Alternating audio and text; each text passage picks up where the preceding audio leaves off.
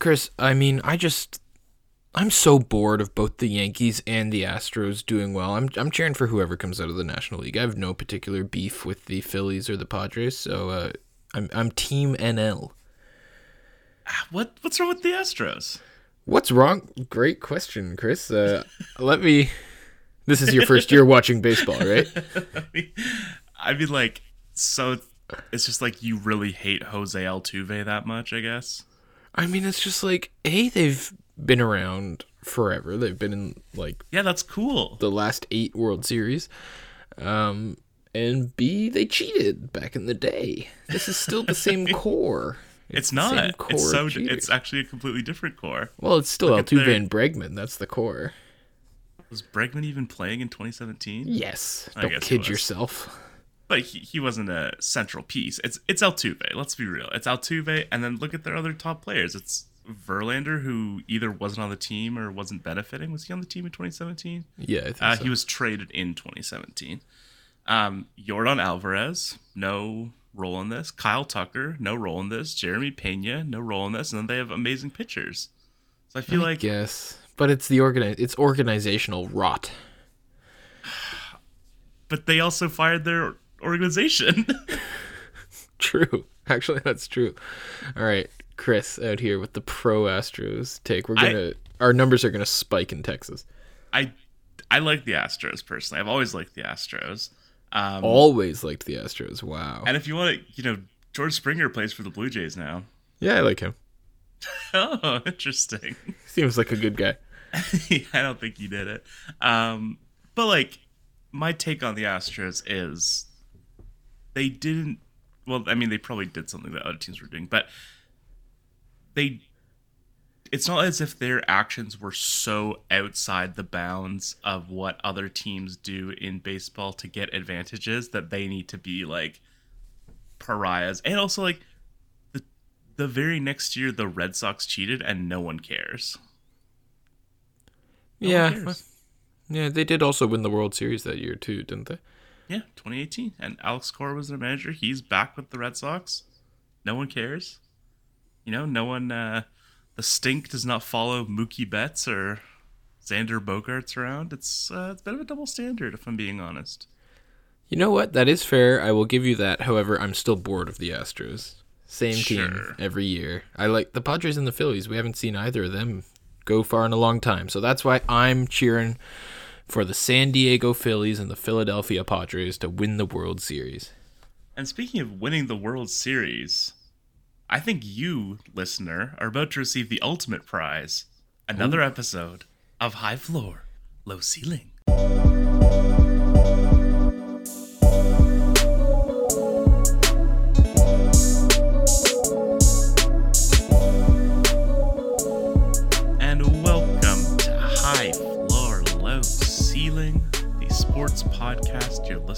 Now. We kind of got away from the tagline for a bit. What do you think about that tagline? I love that tagline. I'm I've I'm always been established as pro that tagline. I think it's a great tagline. Uh, and you're not going to trap me saying anything else. Okay. I will make sure to save this recording to uh, potentially implicate you down the road.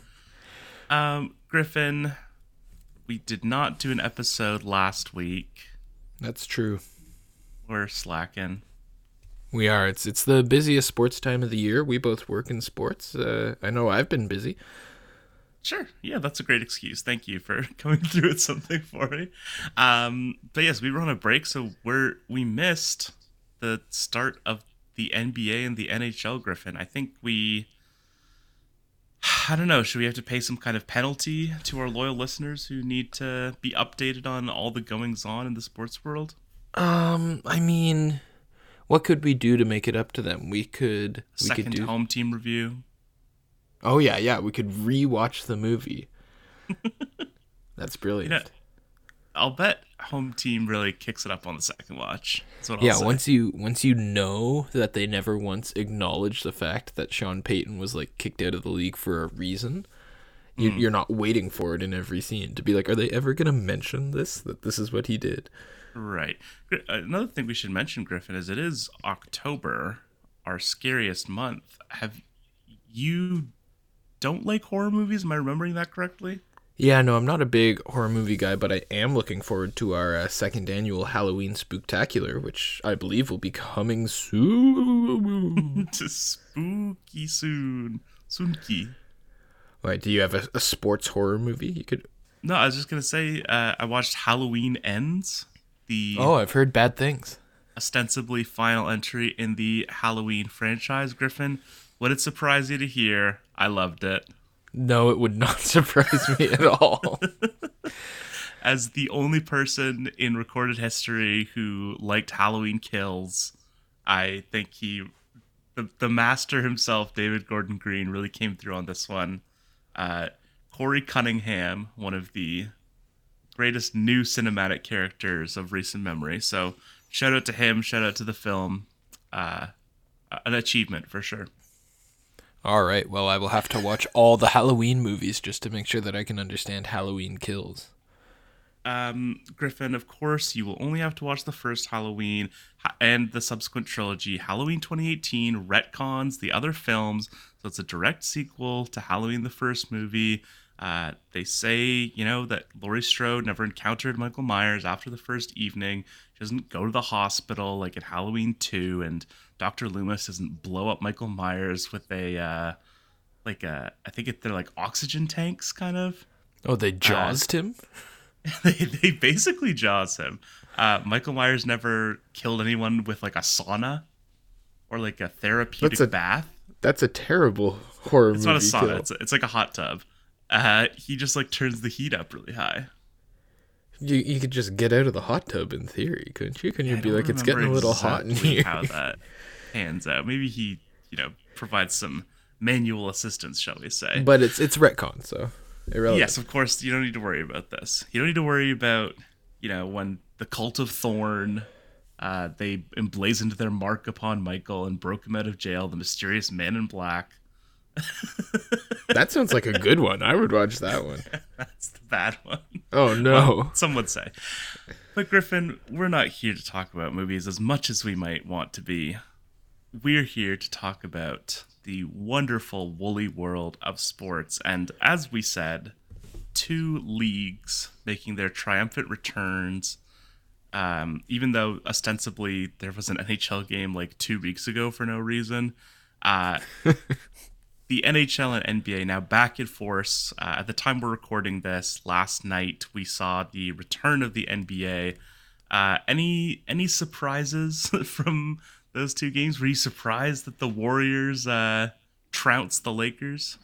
I wasn't surprised that the Warriors won, but uh, I was pleasantly surprised by Anthony Davis. I thought he looked really good out there, and I was also pleasantly surprised by LeBron putting up 31 points. Uh, seems like if the Lakers can get that every night, they'll be better than not. I guess so. Do- doesn't it also kind of bode kind of ill that they had both had good nights and it really didn't matter at all? But Like like it is the defending champs. As much as I think the Warriors Yeah. aren't like the most intimidating champions, they are still the champions. It's a tough it's a tough opening night matchup. Yeah, Steph Curry had a really good game. Um, did you see Russell Westbrook blaming coming off the bench for his injury? Uh, I did see that this morning. Big Russ energy. Um, Absolutely. who's more disappointing, Russell Westbrook or Russell Wilson? Which Russell W has really let the fans down the most? Uh, Lakers country, let's ride. Um, I think it's ooh.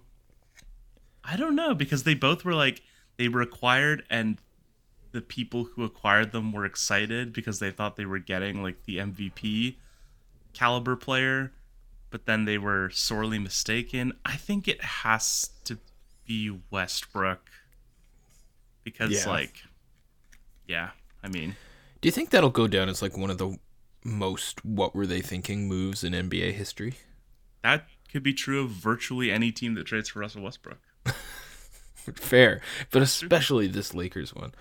Yeah, I mean, Like, I think why? everyone knew what was going to happen, and then it's playing out exactly as everyone expected.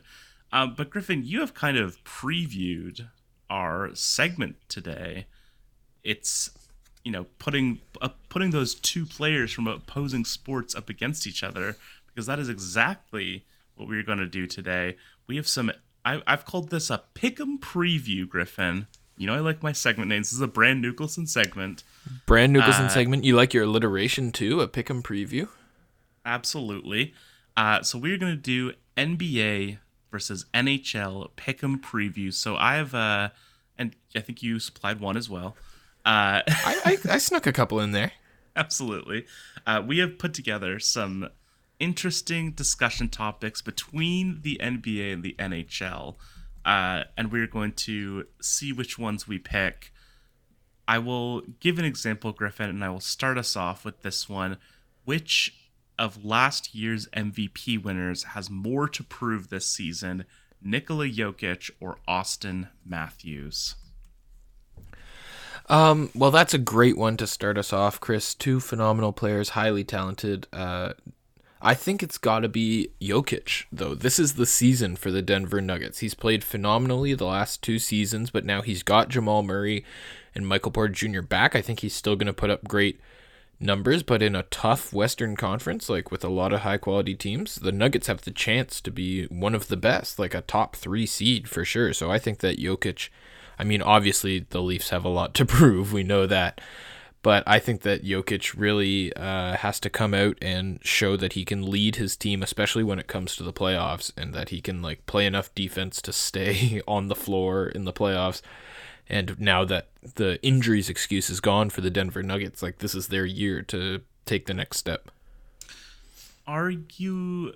I I don't feel totally certain the injury excuse will not return. I must say. Are you at all concerned, Griffin, about their depth? Because I do really like their starting lineup. So Jamal Murray, they traded for Kentavious Caldwell Pope, who I really like. Yep. Um, obviously, a key part of that Lakers title team uh, Michael Porter Jr., Aaron Gordon, Nikola Jokic. That's a great starting five. Like maybe one of the best in the NBA. Absolutely. And then it's Bones Hyland, Bruce Brown, Jeff Green, DeAndre Jordan is pretty much their bench, and then a couple of DeAndre other guys Jordan. who. So they DeAndre have Jordan like a three-man bench. they they have like they have Ish Smith, they have Zeke Nnaji, who uh, I remember was on the Pelicans don't remember if he was on the Pelicans last year, but you know, he's like a good third string guy, but their bench basically runs three players deep, and that's assuming that Jeff Green is still good, which is, you know, not a sure thing, although Jeff we've talked before about Jeff Green. Does that concern you at all that they could and I you know, there can always be moves to be made, but that does look a little thin, right? Yeah, that does concern me. I like Bones Hyland. I think that he's a solid backup point guard. Um, but yeah, I wonder if there's a move to be made for the Denver Nuggets this year. Pick up, I don't know, like Terrence Ross. Every year it feels like we talk about Terrence Ross being traded to to a contender. He never does, but just off the top of my head, like just some nice bench scoring. Yeah, yeah. What they could actually really use is Jerami Grant. Ooh. Uh, unfortunately. Um, Hashtag bring him home. Sure, absolutely. Like The Martian. Exactly. Um, I rewatched that a couple months ago. Great movie. I have been wanting to rewatch it. I think it would probably hold up pretty well. Yep. Um, but Griffin, I think I have to go Auston Matthews here. He is in an interesting situation where, like, I don't know, do is it incredibly rude of me to like start throwing around overrated as a tag for him. I think it's early for you to start throwing that around. He just scored uh, 60 goals. He... But that's what I mean is like he just scored 60 goals. He won the Hart Trophy. Is that maybe a little overrating his overall impact on a team? And I know obviously like uh, we always talk about how one player can't impact everything, but like I don't want to get back to Connor McDavid, but I do feel like when Connor McDavid is on the ice, you can always tell. And Auston Matthews, especially in the playoffs, has times when he will like disappear, kind of. And it's like he scored 60 goals, but if he can't score goals consistently, which I don't think anyone can really score goals consistently in a playoff situation, like how valuable is a guy who mostly is just like a really good goal scorer. Um, I mean, I think he's still pretty like Auston Matthews. I think whenever he has is on the ice in the offensive zone, there is a very high chance that the Leafs are going to score a goal. Like whenever the puck comes to him, he's he's probably the best pure goal scorer in the league, I would say. Better than Ovechkin, better than Stamkos. Like I think that he is clearly set himself at that mark and we've heard talk around the Leafs I think it was one of the writers in the Athletic who said Hailey Sa- Salvian I think uh, wrote that the bar that he has set for himself is complete dominance. He's the reigning MVP. Like, and sure. so far it's been a slow start. He only has one goal and one assist in the first four Leafs games. But I do think that when he's on his game, someone who like it's it feels like Alex Ovechkin back in the day, which arguably could be like last year. Um, but but um yeah, it's just like whenever he's on the ice, if you lose him for a second, the puck will be in the back of your net. That's what it feels like when Auston Matthews is at his peak. So I don't think that it's fair to say that he's overrated. I get where you're coming from.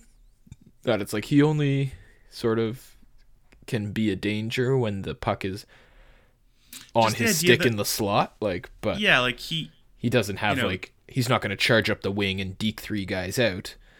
Sort or even thing. just that like the idea that sort of like McDavid is maybe more of like a focal point. Like I feel like with your center, especially, you want a player who can sort of be the nucleus or be the the center of the solar system. Uh, the phrase heliocentric gets used a lot in basketball, and I think it applies here. Um, the idea that like you know you want them to be sort of a hub and he is because he is more of a pure scorer he maybe is not as as great at sort of being that hub and Mitch Marner is I guess like he exists to sort of take some of that pressure off of him.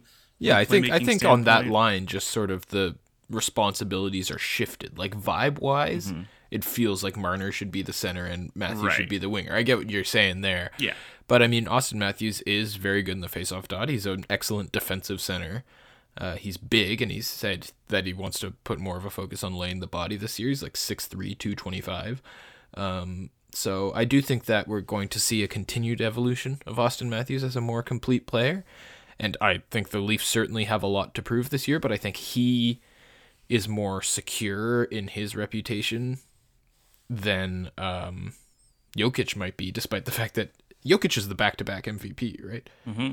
Yeah. But you, like, there's the argument. Like you hear people talk about, like, oh, analytics. No, no one gets to watch Nikola Jokic play. Auston Matthews plays on the Toronto Maple Leafs. Like, I think that Auston Matthews' place in league hierarchy is more secure with an off season than Nikola Jokic's is.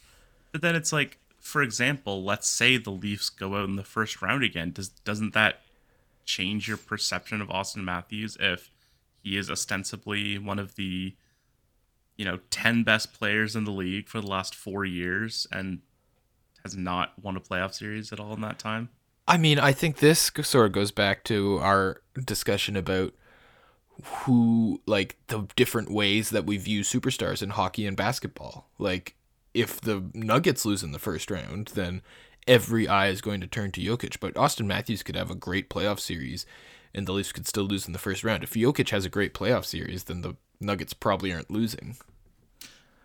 Yeah, that's true. But don't you think McDavid kind of like and maybe it's just last year, like I'm being too biased based on last year. Don't you think he kind of showed that how impactful a single player can be, and or maybe two players, two stars can be on just carrying their team, even if the team isn't necessarily always playing at their best. Yeah, I do see that. I do think Calgary played terribly in that second round series, sure. but um, yeah, no. So I get what you're saying, and I think there's certainly an argument to be made for it to be Auston Matthews, and you've made an excellent argument, Chris.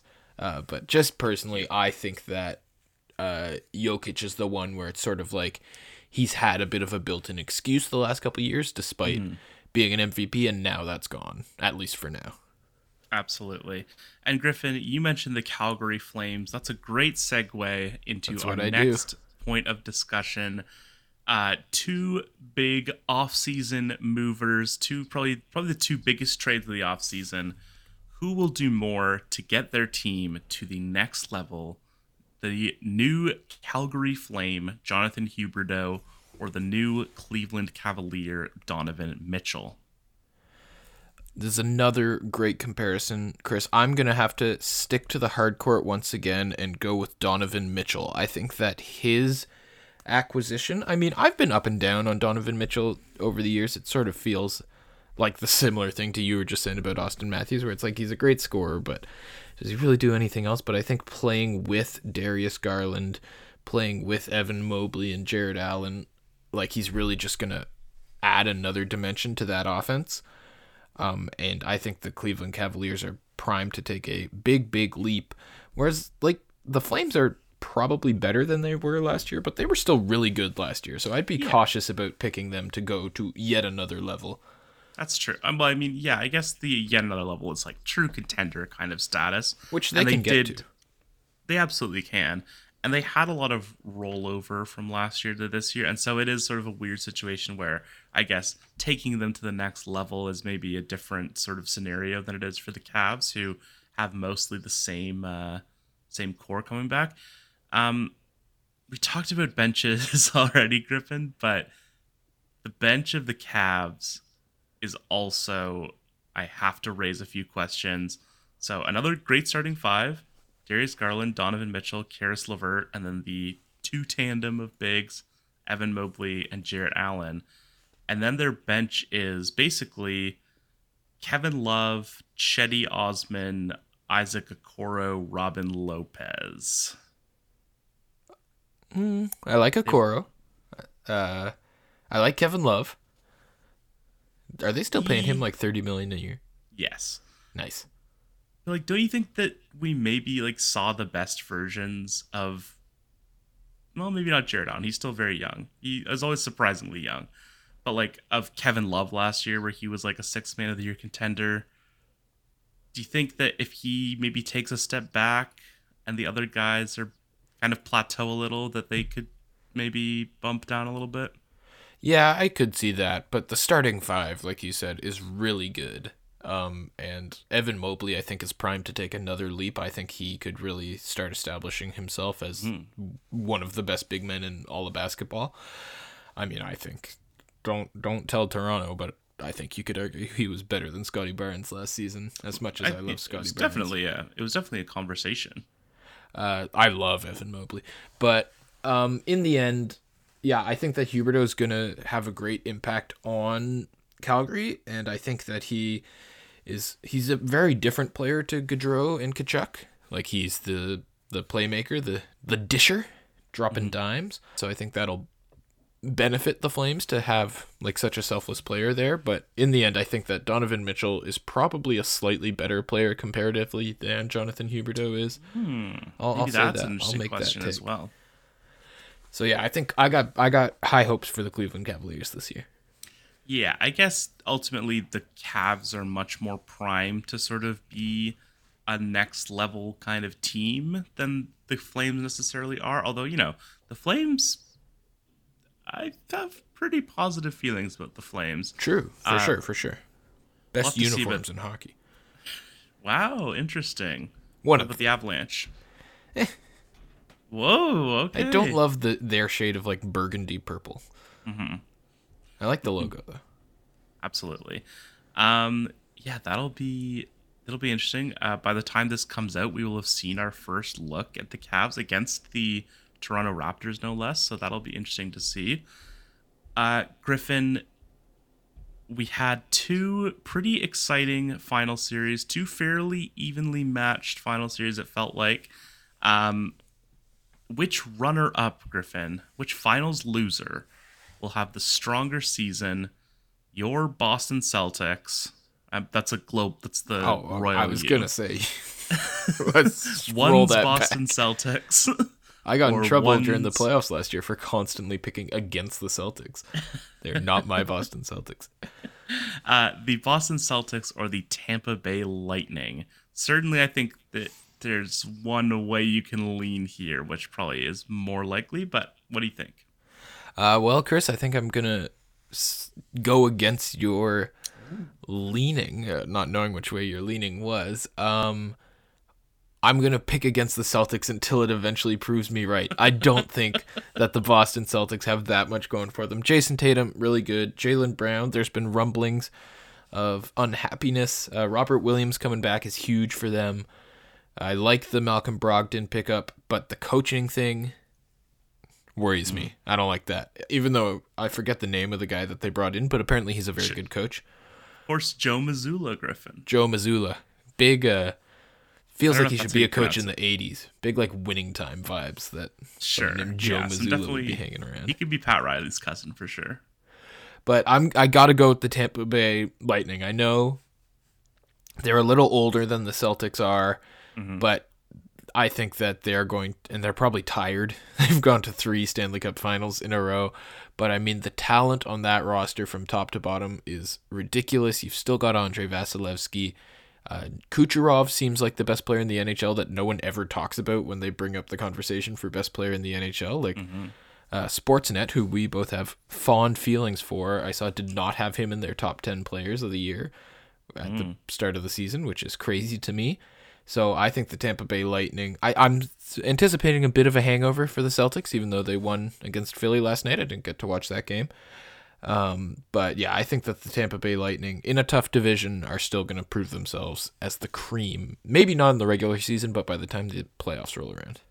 Yeah, that's exactly actually what I was about to bring up, Griffin. It does really feel like a team that will turn it on more in the playoffs or like a team that can sort of like eke out a playoff series win just by virtue of having been there before. I'm thinking of like even like the 2014 or 2013 Nets, who like were not a very good team, like just having that experience. I obviously I think the Lightning are a better team than the Nets, obviously.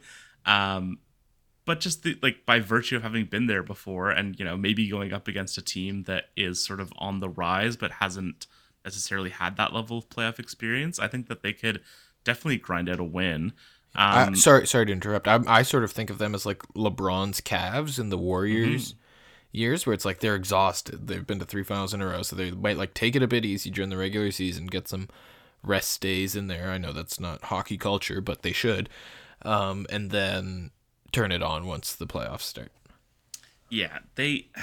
I you know, we've talked a lot about Tampa's depth. Weirdly, it's come up several times, but I am a little bit questioning of their depth right now. They don't really have like a second line defenseman right now. Like I'm looking at their depth chart and it's just missing.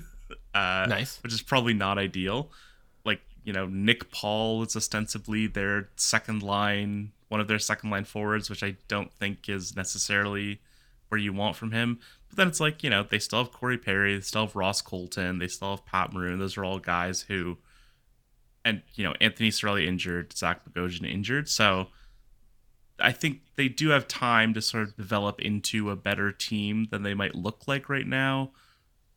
But I think I do still have to go with the Celtics. They are, you know, I guess they're both finalists. kind of the point of the question, but they brought back a lot of their core. I think Malcolm Brogdon, who was awesome last night, uh, is a sneaky big addition that it seems like people kind of forgot about. Um, you know, they brought him off the bench last night and started Derrick White. I'll be interested to see if that flips at all. They both had about the same number of minutes. And, you know, obviously they needed huge nights from Tatum and Brown to beat the uh, the Sixers. So, you know, they're not necessarily going to blow the competition away. But I do think this is a team that could compete for the number one seed in the East. Is that fair to say? Yeah, I think that the number one seed in the East is sort of up in the air. I would pick the Bucks, but um, certainly I think that the Celtics will be in that conversation, barring any surprise. It would be surprising if they weren't. Yeah, that's certainly true. Um, yeah, Joe Mazzulla, Mazzulla Oblongata. That's my uh, nickname proposal. What do you think? Uh, well, as someone who definitely knows what you're going for, I believe it's a part of the brain. Missoula oblongata. No, medulla oblongata. Ah, I see. Well, in that case, Chris, it's a fantastic nickname. And you know what, Griffin? I think it actually is a fantastic nickname because the medulla oblongata, it's a key conduit for our nerve signals and it helps control vital processes like your heartbeat, breathing, and blood pressure. And I think that's exactly what Joe Mazzulla is. Like he's not like he's not the meat of the brain. He's not the gray matter. Respectfully, I'm sure he's Oh a very smart uh, individual. Um, but he's not like you know he's not doing the heavy lifting. He just has to like keep the heart beating. True, Uh, he's got to hold the fort. Exactly. He's just here to hold down the fort. Mazzulla Oblongata. Uh, we wish him the very best. Griffin, to turn things from the positive to the negative, which free agent signing will look worse? Uh, you know, at the end of this season, a year from now, whatever. You had PJ Tucker signing with the 76ers for three years, 33 million or Darcy Kuemper signing with the Capitals, five years, twenty six point two five million. Which one of those is going to age more poorly, Griffin? I think it's got to be Darcy Kuemper with the Washington Capitals. Goalies are so volatile. Handing out a five year contract to a goalie is scary, scary stuff. I know that he played okay with the Avalanche last year, but he certainly wasn't the reason they won the Stanley Cup. And to give him over $5 million a year by NHL standards for five years is scary. Um, I think PJ Tucker, it's only three years and it's only $11 million a year. Like, I, I mean, there's a chance that that contract might age poorly. PJ Tucker's a physical player and he's getting up there in the years. But I don't have think a great it's, game last night. I will say. yeah, but there's so much more commitment to Darcy Kuemper and so much more of a chance I think that this goes badly and he just sort of drops off the cliff. So I'm going to have to go with the Kempster. That's Kempster's flatbread. Um, that's a great point, Griffin. The yeah, the idea of sort of like the level of commitment, especially for a goalie, like even though goalie is not an every night player, it's much easier for an overpaid basketball player to sort of gracefully or semi gracefully transition out of their role than I think it is for a person who ostensibly you're paying to be your starting goaltender for the next several years. Like, if that goes badly, you're there's really nothing you could do other than like try to trade them somewhere, retain some salary, things like that. Whereas, you know, if PJ Tucker ends up shifting out of the starting lineup, I don't really know who they would start in his place, unfortunately. Um, but you know, things of that nature. There are things that they could do with PJ Tucker if he fails to sort of live up to that $11 million contract. Whereas Kuemper, if there is a problem with him, which, you know, he hasn't been that great so far. I don't have the stats in front of me, but I saw he did not have a great game uh, the other night. Then, you know, they're in significantly more trouble. Something I heard, Griffin, on a podcast. What High floor, low ceiling. yeah, the only podcast there is. Yeah. Um, do you think that the Darcy Kuemper could be maybe if, uh, say, the Capitals are out of the playoffs, and there was maybe like a team that was maybe on the verge of contention? They might have You a think they're going to look to trade Darcy Kuemper months after signing him to a five year contract? If they're not a playoff team and you're paying Darcy Kuemper that contract, do you Don't- not? Don't you think consider they it? signed him hoping to get more than four months? Like, if Don't it was the they- last year of his contract, then sure. But don't you think they signed him expecting to be a playoff team? Yeah, but I mean, they might be a playoff team next year. I yeah, I that doesn't seem like a team where it's gonna get easier for them as time goes on. I will say. I, I would be very surprised if, if for nothing more than pride, the Capitals trade Darcy Kuemper this season, Yeah, that's uh, barring know, some sort of unforeseen disaster where they find themselves in a race to the bottom. Because I'm gonna go out of order on the dock here, Chris. You have an excellent question next. If you're if you're ready to move on, you're giving me a look. sure. No, I just uh, I wa- I was gonna say that uh, if if there was a team, maybe Griffin, that wanted to contend, Oh, I'm, I'm sure we all get what you're getting. needed at. You're a not being super subtle with it. And mean, you had Matt Murray on their roster. I mean, oh, can, I- can we just take a quick aside? it's so funny that Matt Murray is already injured. With all love and respect to him, I hope he is well. I hope he continues to have a a, a great career and great life. But It is incredibly so predictable. funny. He played one game and instantly got injured. Well, Ilya Samsonov, let's see what you got, baby. Mm-hmm. Uh, we haven't even talked about the fact that the Leafs lost to the Coyotes because I don't even think that's news. Like that's just I'm I was I wasn't surprised. Were you surprised? Do you have any? Do you have any hand pass takes while we're here? I think Uh, that allow was it. a really bad call. I I think they should just allow the hand pass. That's I like that take. No, you can't close your like you can't grab the puck. the glove. But if you can just can- hit it forwards, go for it. That seems fun. But the thing is, like, even that does seem fun. I agree with you. But even like, he clearly was not directing it anywhere. He was hitting it down. How Yeah. can you say that he was passing it to something? And like, the rule is basically that you have it's within the referee's judgment, or I guess the uh, the situation room, as they're calling it, um, within their judgment that he's attempting to pass it to someone. But like, how do you judge that in that situation? It looked like he just hit it straight down, and like there was still a battle for the puck still. And then you know, eventually, I think it was Marner who came in and sort of fished it out. But like, he didn't gain any advantage. No. No. it was Well, It was in the very silly. judgment of the famously beloved NHL officials, talk Mm-hmm. about God, that league is officiating. I know we all talk about the robot umpires, but that league's officiating si- situation is a disaster. It's sure. I can't. Awful. I imagine it's incredibly hard to officiate. I have to. I'm sure it is. I'm sure it is. And I I'm not saying that like the officials are like I'm not attacking their personalities, Right. but it's just like Right. it's so the problem is that it's so inconsistent official to official. Right. Sure. Like it's got more judgment calls I think than any other sport in terms of penalties and that makes it hard but it's just like there are there's no like single philosophy on how to official the game every ref has like a different policy when it comes to what to call and when to call and how to keep it even like anyway Absolutely. But Griffin, I think that you had alluded to, if I'm correct in uh, where you're going with this, you'd alluded to a race to the bottom, Griffin. That was the alternative title for this podcast by the way But not bottom of the standing. Like, never mind. cut it My mom has been texting me a lot saying she listens to the podcast, so uh just just like just do a long bleep on that. uh, Chris is talking about drinking a drink as fast as you can racing to the bottom of the glass Sure. The piggy race as we call it in my family. I'm gonna need I'm gonna need an explanation there.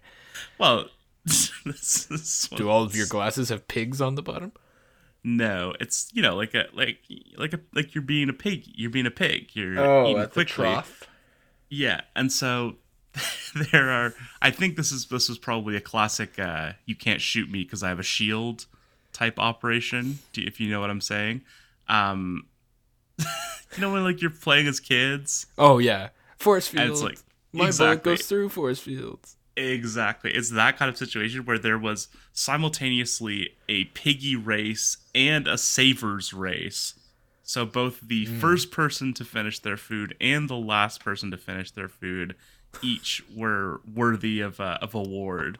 So I guess you just don't want to get caught in that unhappy middle. Yeah, talk about it's like being a child. Um, Are you a unhappy middle, middle. child? No, I'm I'm one of two. There is no middle Right. child. Sure. Yes. Uh, the are we J. Cole. all of that? Because the premise to the excellent piggy saver race point was something that we did want to cut. R to the B. No, no. we'll figure it out. Griffin, ask the question, and I will tell you no lies. Uh, Chris, I think we are due for two spectacular tank offs this year. Like, because we have two prospects who it's hard to imagine more hype around. Connor Bedard, I think, at like Connor McDavid is the last prospect at a maximum to, or I don't know if it's a minimum or a maximum, but Connor McDavid and barely Connor McDavid. Like he, I think, wow. is right on that level. And maybe since Sidney Crosby, have we not seen a prospect as hyped as Connor Bedard? He has 19 points in his first 10 games in the WHL this year. He averages like 14 shots a game. Did you see that? I did not see that. He's ridiculous. And then, of course, Victor Wembanyama um, has been just rocking everybody's socks in basketball circles. And Scooter, shout out to Scooter, who mm. uh, will be the number two pick. I believe it's Scoot. I, I, I like to call him Scooter. Um, okay, Scooter Braun. Scooter Braun, classic good guy. uh, we're hey, off the rails. Hope, we lasted longer than normal. Hope everyone's listening to Midnights tomorrow. Oh, is that tomorrow? Well, it's tomorrow at the time this podcast comes right, out. Right, so we'll probably come out around the same time. Do you think that's smart of us to go up against Midnights? I think this could sort of be like a Midnight's preview show, and I think that is the title of the episode. there we go. We'll trick people. exactly.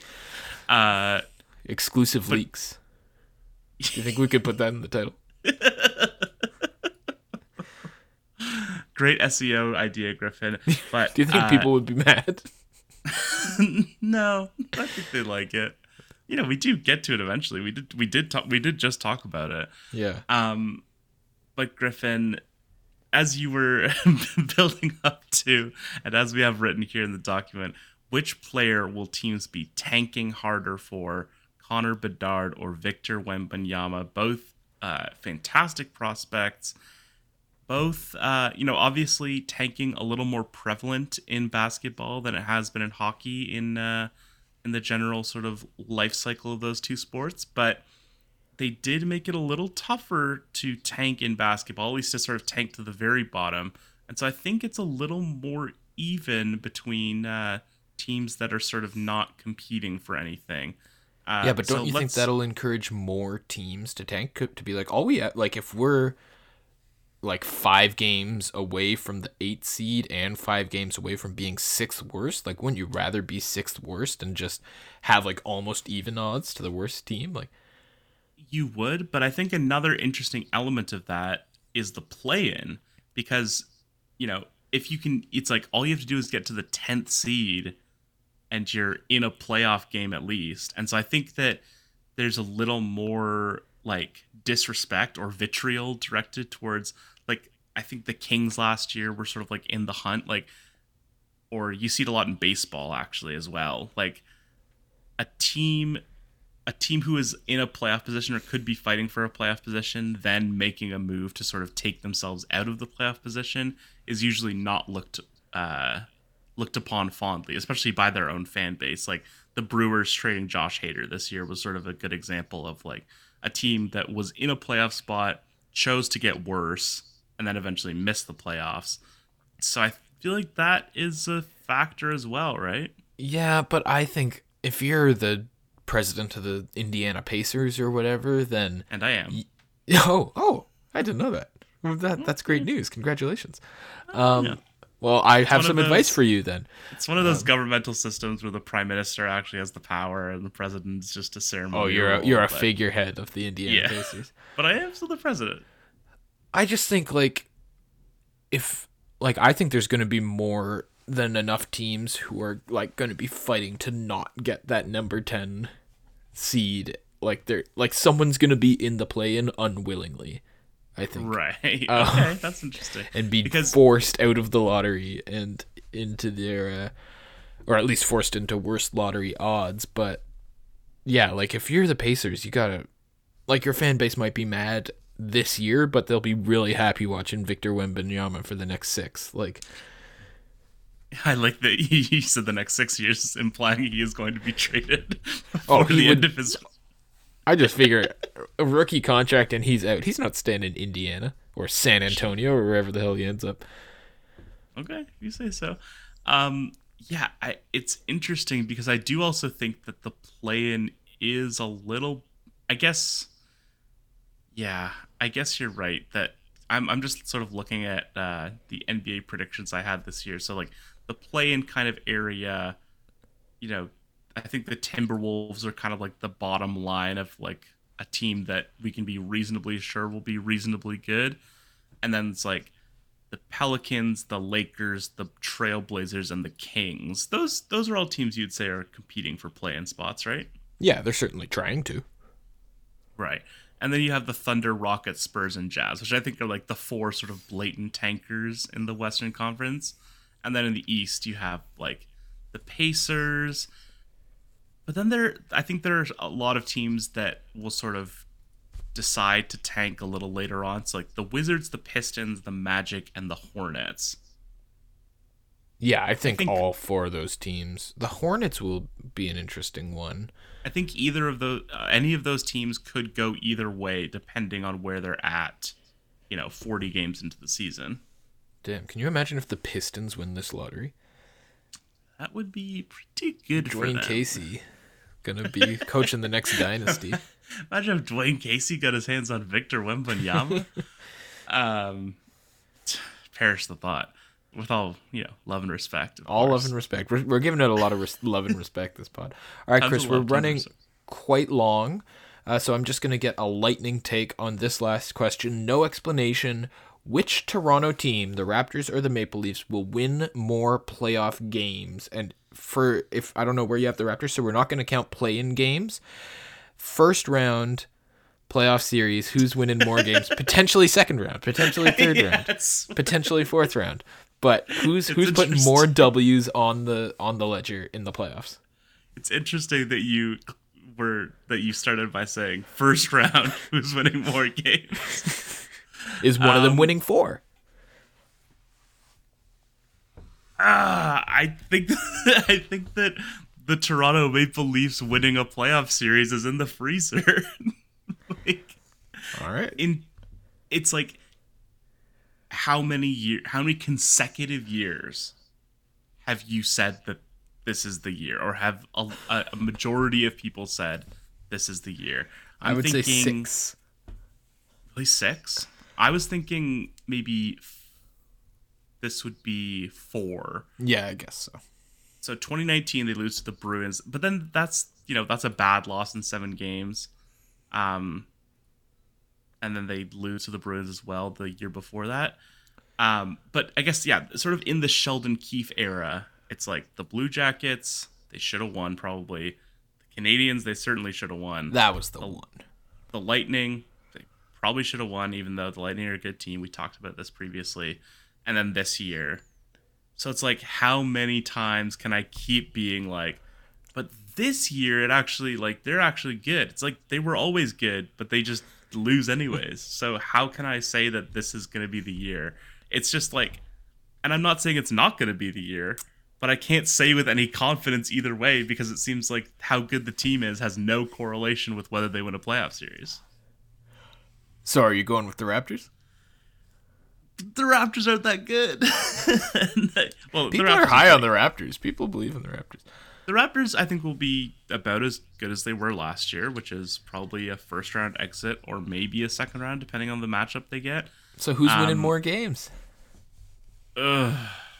No hedging. Yes, that's true. No hedging on a high floor, low ceiling. I guess I will say the Leafs just playing the odds because you know they probably should have won a playoff series already. Um, and you know they they did go to some game sevens, so that's you know you're guaranteeing yourself at least three wins there. Um, they actually have. I didn't realize how long of a streak they are in of losing in the last game of the series. Oh, it's that's what everyone talks about. It's the longest in sports history. But not just not winning the playoffs, but losing game sevens and things like that. Like yeah, no time. Wow, really? The longest streak? Yeah, of consecutive losses in a winner take all game, and because it's what five years. I think so. Anyway, folks, you just heard Chris House and Jan's version of a rapid fire answer. Um, I'm Don't gonna blame me. Mine. Blame the Maple Leafs. Eastern Conference in the NBA gonna be tough this year. Uh, so I'm also taking the Toronto Maple Leafs. This is the year. Uh, we're gonna take a break. We'll be back with more high floor, low ceiling right after this. Are you are you bringing us back? I, I brought us out. I can bring us back, or you could. And welcome back to high floor, low ceiling. That's all staying in. Yeah, we got we Um, we've gone away from the voices on the on the coming back from the break. Did you did you run out of voices? I think I realized that I didn't really have that many voices to begin with. I kind of just always went for the same thing. Like I had like southern accent, robot voice, and that was pretty much that's where I would tap out. what about a southern robot? Oh, I do declare. that was pretty good. That was You have That to would- that one's for the southern part of our Midwest audience. Absolutely. I Griffin- declare. that one was just southern. Yeah, just a normal Southern Belle. Uh, Griffin, it's time for us to quickly, because that was quite a segment. We had a lot of fun with that one. Uh, time to quickly take a spin to the one sport, uh, the big four North American sports, that we've not covered this week yet. Uh, we're going to take a trip to the accountability corner and revisit some of our NFL real or fakes. We did these a month ago some of them the jury is still out on um but you know i think we're we're in a place where we have a little more perspective and i think the big thing that i wanted to talk about griffin was the way that we underrated the philadelphia eagles because That we did. because one of the main things that we talked about quite a bit was the Dolphins are contenders, uh, which you know we weren't totally sure about. I don't think, uh, hence the real or fake. It was you know they were two and zero at that time. They had the huge comeback against the Ravens. Obviously, they have had a lot more turmoil since then. They've had their starting quarterback not playing, which, regardless of how good the starting quarterback is, I don't think that's good for any team. Um, and then we sort of talked about the idea of the two surprising two and O's, as we put it. Were you taking the Dolphins or the Eagles? I and then we were sort of talking about like ten and seven was sort of the mark that we were talking about a lot. Well, I think the Eagles will probably be getting to ten and seven. Currently six and zero, the last undefeated team. Uh, if you want to talk about another a little uh, real or fake we talked about, we talked about Josh Allen being the MVP. I think him and Jalen Hurts are now sort of the two front runners in that conversation. So, Griffin, what what did we what are we thinking? We I think we've got a lot of things to be accountable for here. Uh, the Take us to the Josh. Allen one, yeah, for a little bit there, it looked like maybe he wouldn't. Like maybe Lamar had an inside track on it, Mhm. or uh, like you said, Jalen Hurts has been playing great, but I do think it's still Josh Allen, probably the front runner. I don't, I haven't checked betting odds, but I think if you did, you'd probably see Josh Allen at the top That's of the list. I will have a look at that. All right, I will vamp. Uh, the Broncos are in big trouble. That we said was real, definitely real. The Denver Broncos have probably gotten as much coverage as any other team on this podcast in the last couple weeks. Uh, terrible, terrible football team. Get burn it to the ground. Um, the Dolphins are contenders. Still a maybe, I would say. Uh, like Tua should be back this week, probably against the advice of anyone with a medical license of any kind, except the ones who work for the NFL. Um, so first of all, just hoping for health for him and that this obviously doesn't go terribly. But if he is back, like they looked okay with Teddy Bridgewater. Um, so playoff contenders for sure. Still don't think Super Bowl contenders though. Uh, Chris, you have our betting odds. I do. I am inclined to agree with you about the Dolphins as well, but uh, Josh Allen currently definitely the prohibitive favorite, plus 125. Uh, and then you have Jalen Hurts at plus 500, Patrick Mahomes plus 550, Lamar Jackson still hanging around plus 850, and then Justin Herbert plus 1800 is kind of the last of the. I mean, even that's a stretch, but you know what? After that point, you're getting to Joe Burrow plus 3000, Kirk Cousins, Tom Brady, Yeah, I mean, I'm. Tom Brady. That's Yeah, got to well, be. he's- He's plus 5,000. Okay. so, um, I was gonna say, uh, there's a little bit of bias. I'm a Baltimore Ravens fan. Lamar has not looked good the last couple of weeks, but he's playing for a contract. Uh, he's and also he's a guy who rises to adversity. So Lamar Jackson plus eight fifty. Maybe throw five bucks on that. interesting. We are not. you send me ten percent. Is there a rule about betting advice in the same way that there's like medical advice. Like that was not betting advice. We're not I am licensed. not a I am not a professional gambler. I'm not James. what was his name? uh, uh, Holzhauer, of course. Yes, love him. Great Twitter follow. Are they still doing that show with him and Ken Jennings and Brad? The Chase. I a watched a couple episodes. Didn't like it. I believe that was The sort of a summer. I believe that was a, a summer series. We should produce a game show, Chris. I think that we could come up with a good trivia game show. That is intriguing. Oh, this is a classic. Uh, oh wait, no, wait, hold on. It, it was based on a British show, so make sure you don't read about the British show. Yes, of course, of course, we all know the British Chase. That's a classic. Uh, the current hosts or cha- chasers, they're the chasers. Yeah, they're the Chasers. Um, Victoria Groce, best known for ending the 19 day winning streak of uh, David Madden on Jeopardy. Uh, Brandon Blackwell, who has participated on Jeopardy, Who Wants to Be a Millionaire, the Million Second Quiz, and the British quiz show University Challenge. He is nicknamed the Lightning. Oh, they all fun nicknames. I forgot about Oh. this. Um, so Victoria Groce is the Queen. Brandon Blackwell is the Lightning Bolt. And then you also have Buzzy Cohen, who is uh, another Oh, prominent. Jeopardyist, uh, winner of a Tournament of Champions. Uh, Alex Trebek famously called him Mr. Personality. He is the stunner. Uh, and he didn't stick with Mr. Personality. Eh? that's pretty good.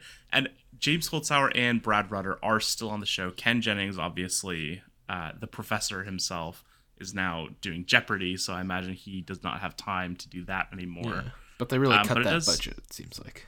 Yeah. But James Holzhauer, the high roller, and Brad Rutter, the buzzsaw, are still uh, still in the mix there. I I'll, I think Brad Rutter's legacy has been wiped out by that terrible performance he had in the big tournament between the three of them. That was humiliating. Um, this has been Chase Talk, new weekly segment where we discuss the ongoing roster of Chase former Talk trivia Plus. show.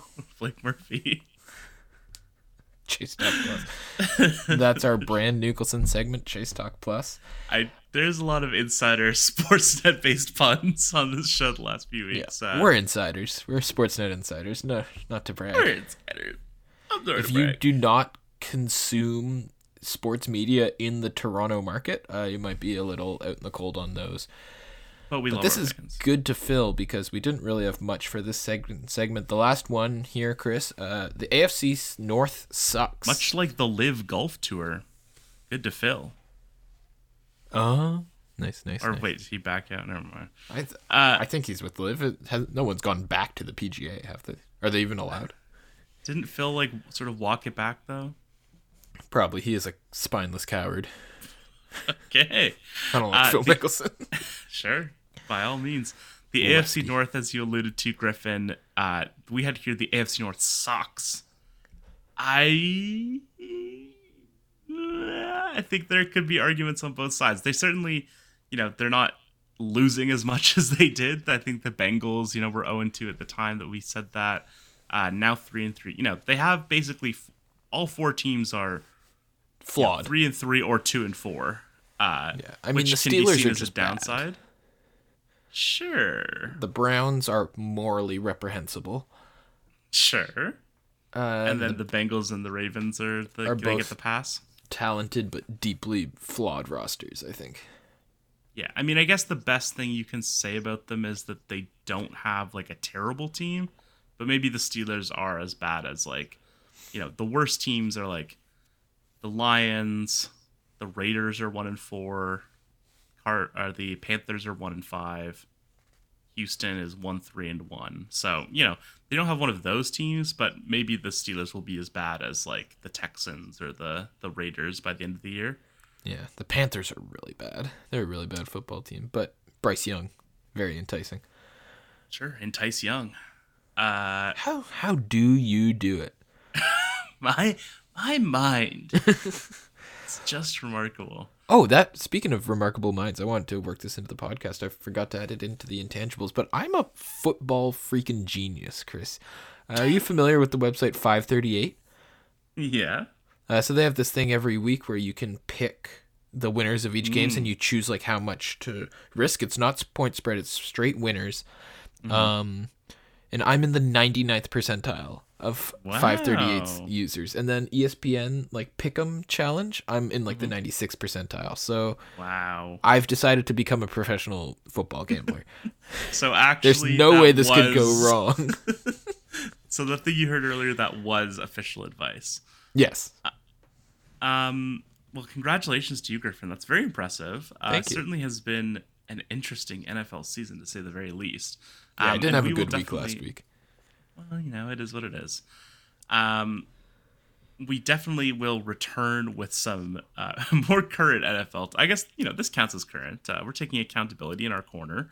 We do. Uh, but but we will be back with some more uh, NFL talk certainly soon. Uh, but next week, Griffin, It's that I love the holiday episodes. I, you love holidays famously. I, I famously do. I walk down the street and people are like, "Guy's got holiday vibes." It's just Yeah, everyone just says happy holidays to you, whichever holiday is at all times, any time Yeah. of the year. Yeah, you know, it's it was Thanksgiving last week. Now it's Halloween. Yeah. There's always a holiday bouncing around in there. Oh yeah, they big big greeting card. They like to keep it. BGC. Yeah. Um, Sometimes will- they're clever puns, and sometimes you just make acronyms. please, Griffin. Initialisms. An acronym is what it spells a word like scuba. Um, that will have to do it for this week. Uh, next week, you may get a little something scary. Is in it going to be a trick or a treat? in your podcast inbox. So look forward to that. Uh, for now, you can follow us at oh gosh, HFLC, podcast. podcast. It's because the reason that I mess it up is because it's got the runs pod, not to plug, and HFLC podcast, and so I I mess it up sometimes. But it's HFLC podcast. Um, I'm gonna post a TikTok and an Instagram this week, guys. I'm gonna do it. I think there's some good stuff from this episode. So if you just finished listening to this episode, I mean, I guess it's just gonna be rewatch it. content. You already heard it, but uh, like it's it's it's a great way to share it with your friends who don't listen to the pod. Bite sized. absolutely. Munch munch. Um you can follow griffin at griffin porter 97 you can follow me at c house and jane on twitter. Uh listen to got the runs. Listen to bevy of bevies and our new releasing episodes less frequently Thank schedule God, I could barely keep up under the constant weight of 20 minute bevy of bevy episodes. but look you know there'll probably be one up soon so keep up with that um I think listen that's it. to uh listen Well, to keep- Griffin keep your- commentate on York's York uh, University sports. Keep your keep your eyes tuned to OUA social channels. I think we've got an exciting new project coming soon. Wow, exciting! And how is the the commentary gig, Griffin? I saw was it you were uh expanding your horizons? Yes, week, I, were you not? uh, I I was taking over the second job. The York football season is over. Spectacularly successful football season, as York University is want to do. Uh, in a way, um, if the goal is to lose every game. Um, technically, they won one game because McMaster used an ineligible player. So oh, I love it. Uh, Uh, and you were yes, I'm now doing play by play for the York men's hockey team. I did three games in 24 hours last weekend. So, yeah, tune in every time York is playing at home, which you know just from being in the city. The vibes are different when it's a York University men's hockey team home game. Absolutely Make sure you tune in on OUA.tv because you won't be able to get tickets. They'll be sold out. absolutely Take my word That's, I will take your word for it, Griffin. Uh, that, I, although if that is, if you're lying, then that's a bad strategy to sell tickets. I will say. I don't want people to buy tickets. I want people to listen to me. I don't care about the true, ticket sales. that will do it for this week. Until next time, Before I lose my job. keep your floors high and your ceilings low.